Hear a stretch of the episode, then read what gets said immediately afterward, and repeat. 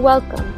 This is Gospel Light Daily, your daily program that lights the way of salvation through short gospel messages. It's a good day because we have good news for you.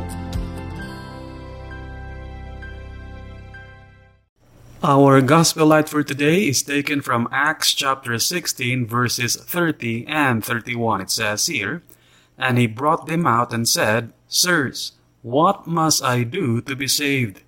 So they said, Believe on the Lord Jesus Christ, and you will be saved. To believe on the Lord Jesus Christ is to trust Him, to rely and depend on Him and His death on the cross for our salvation.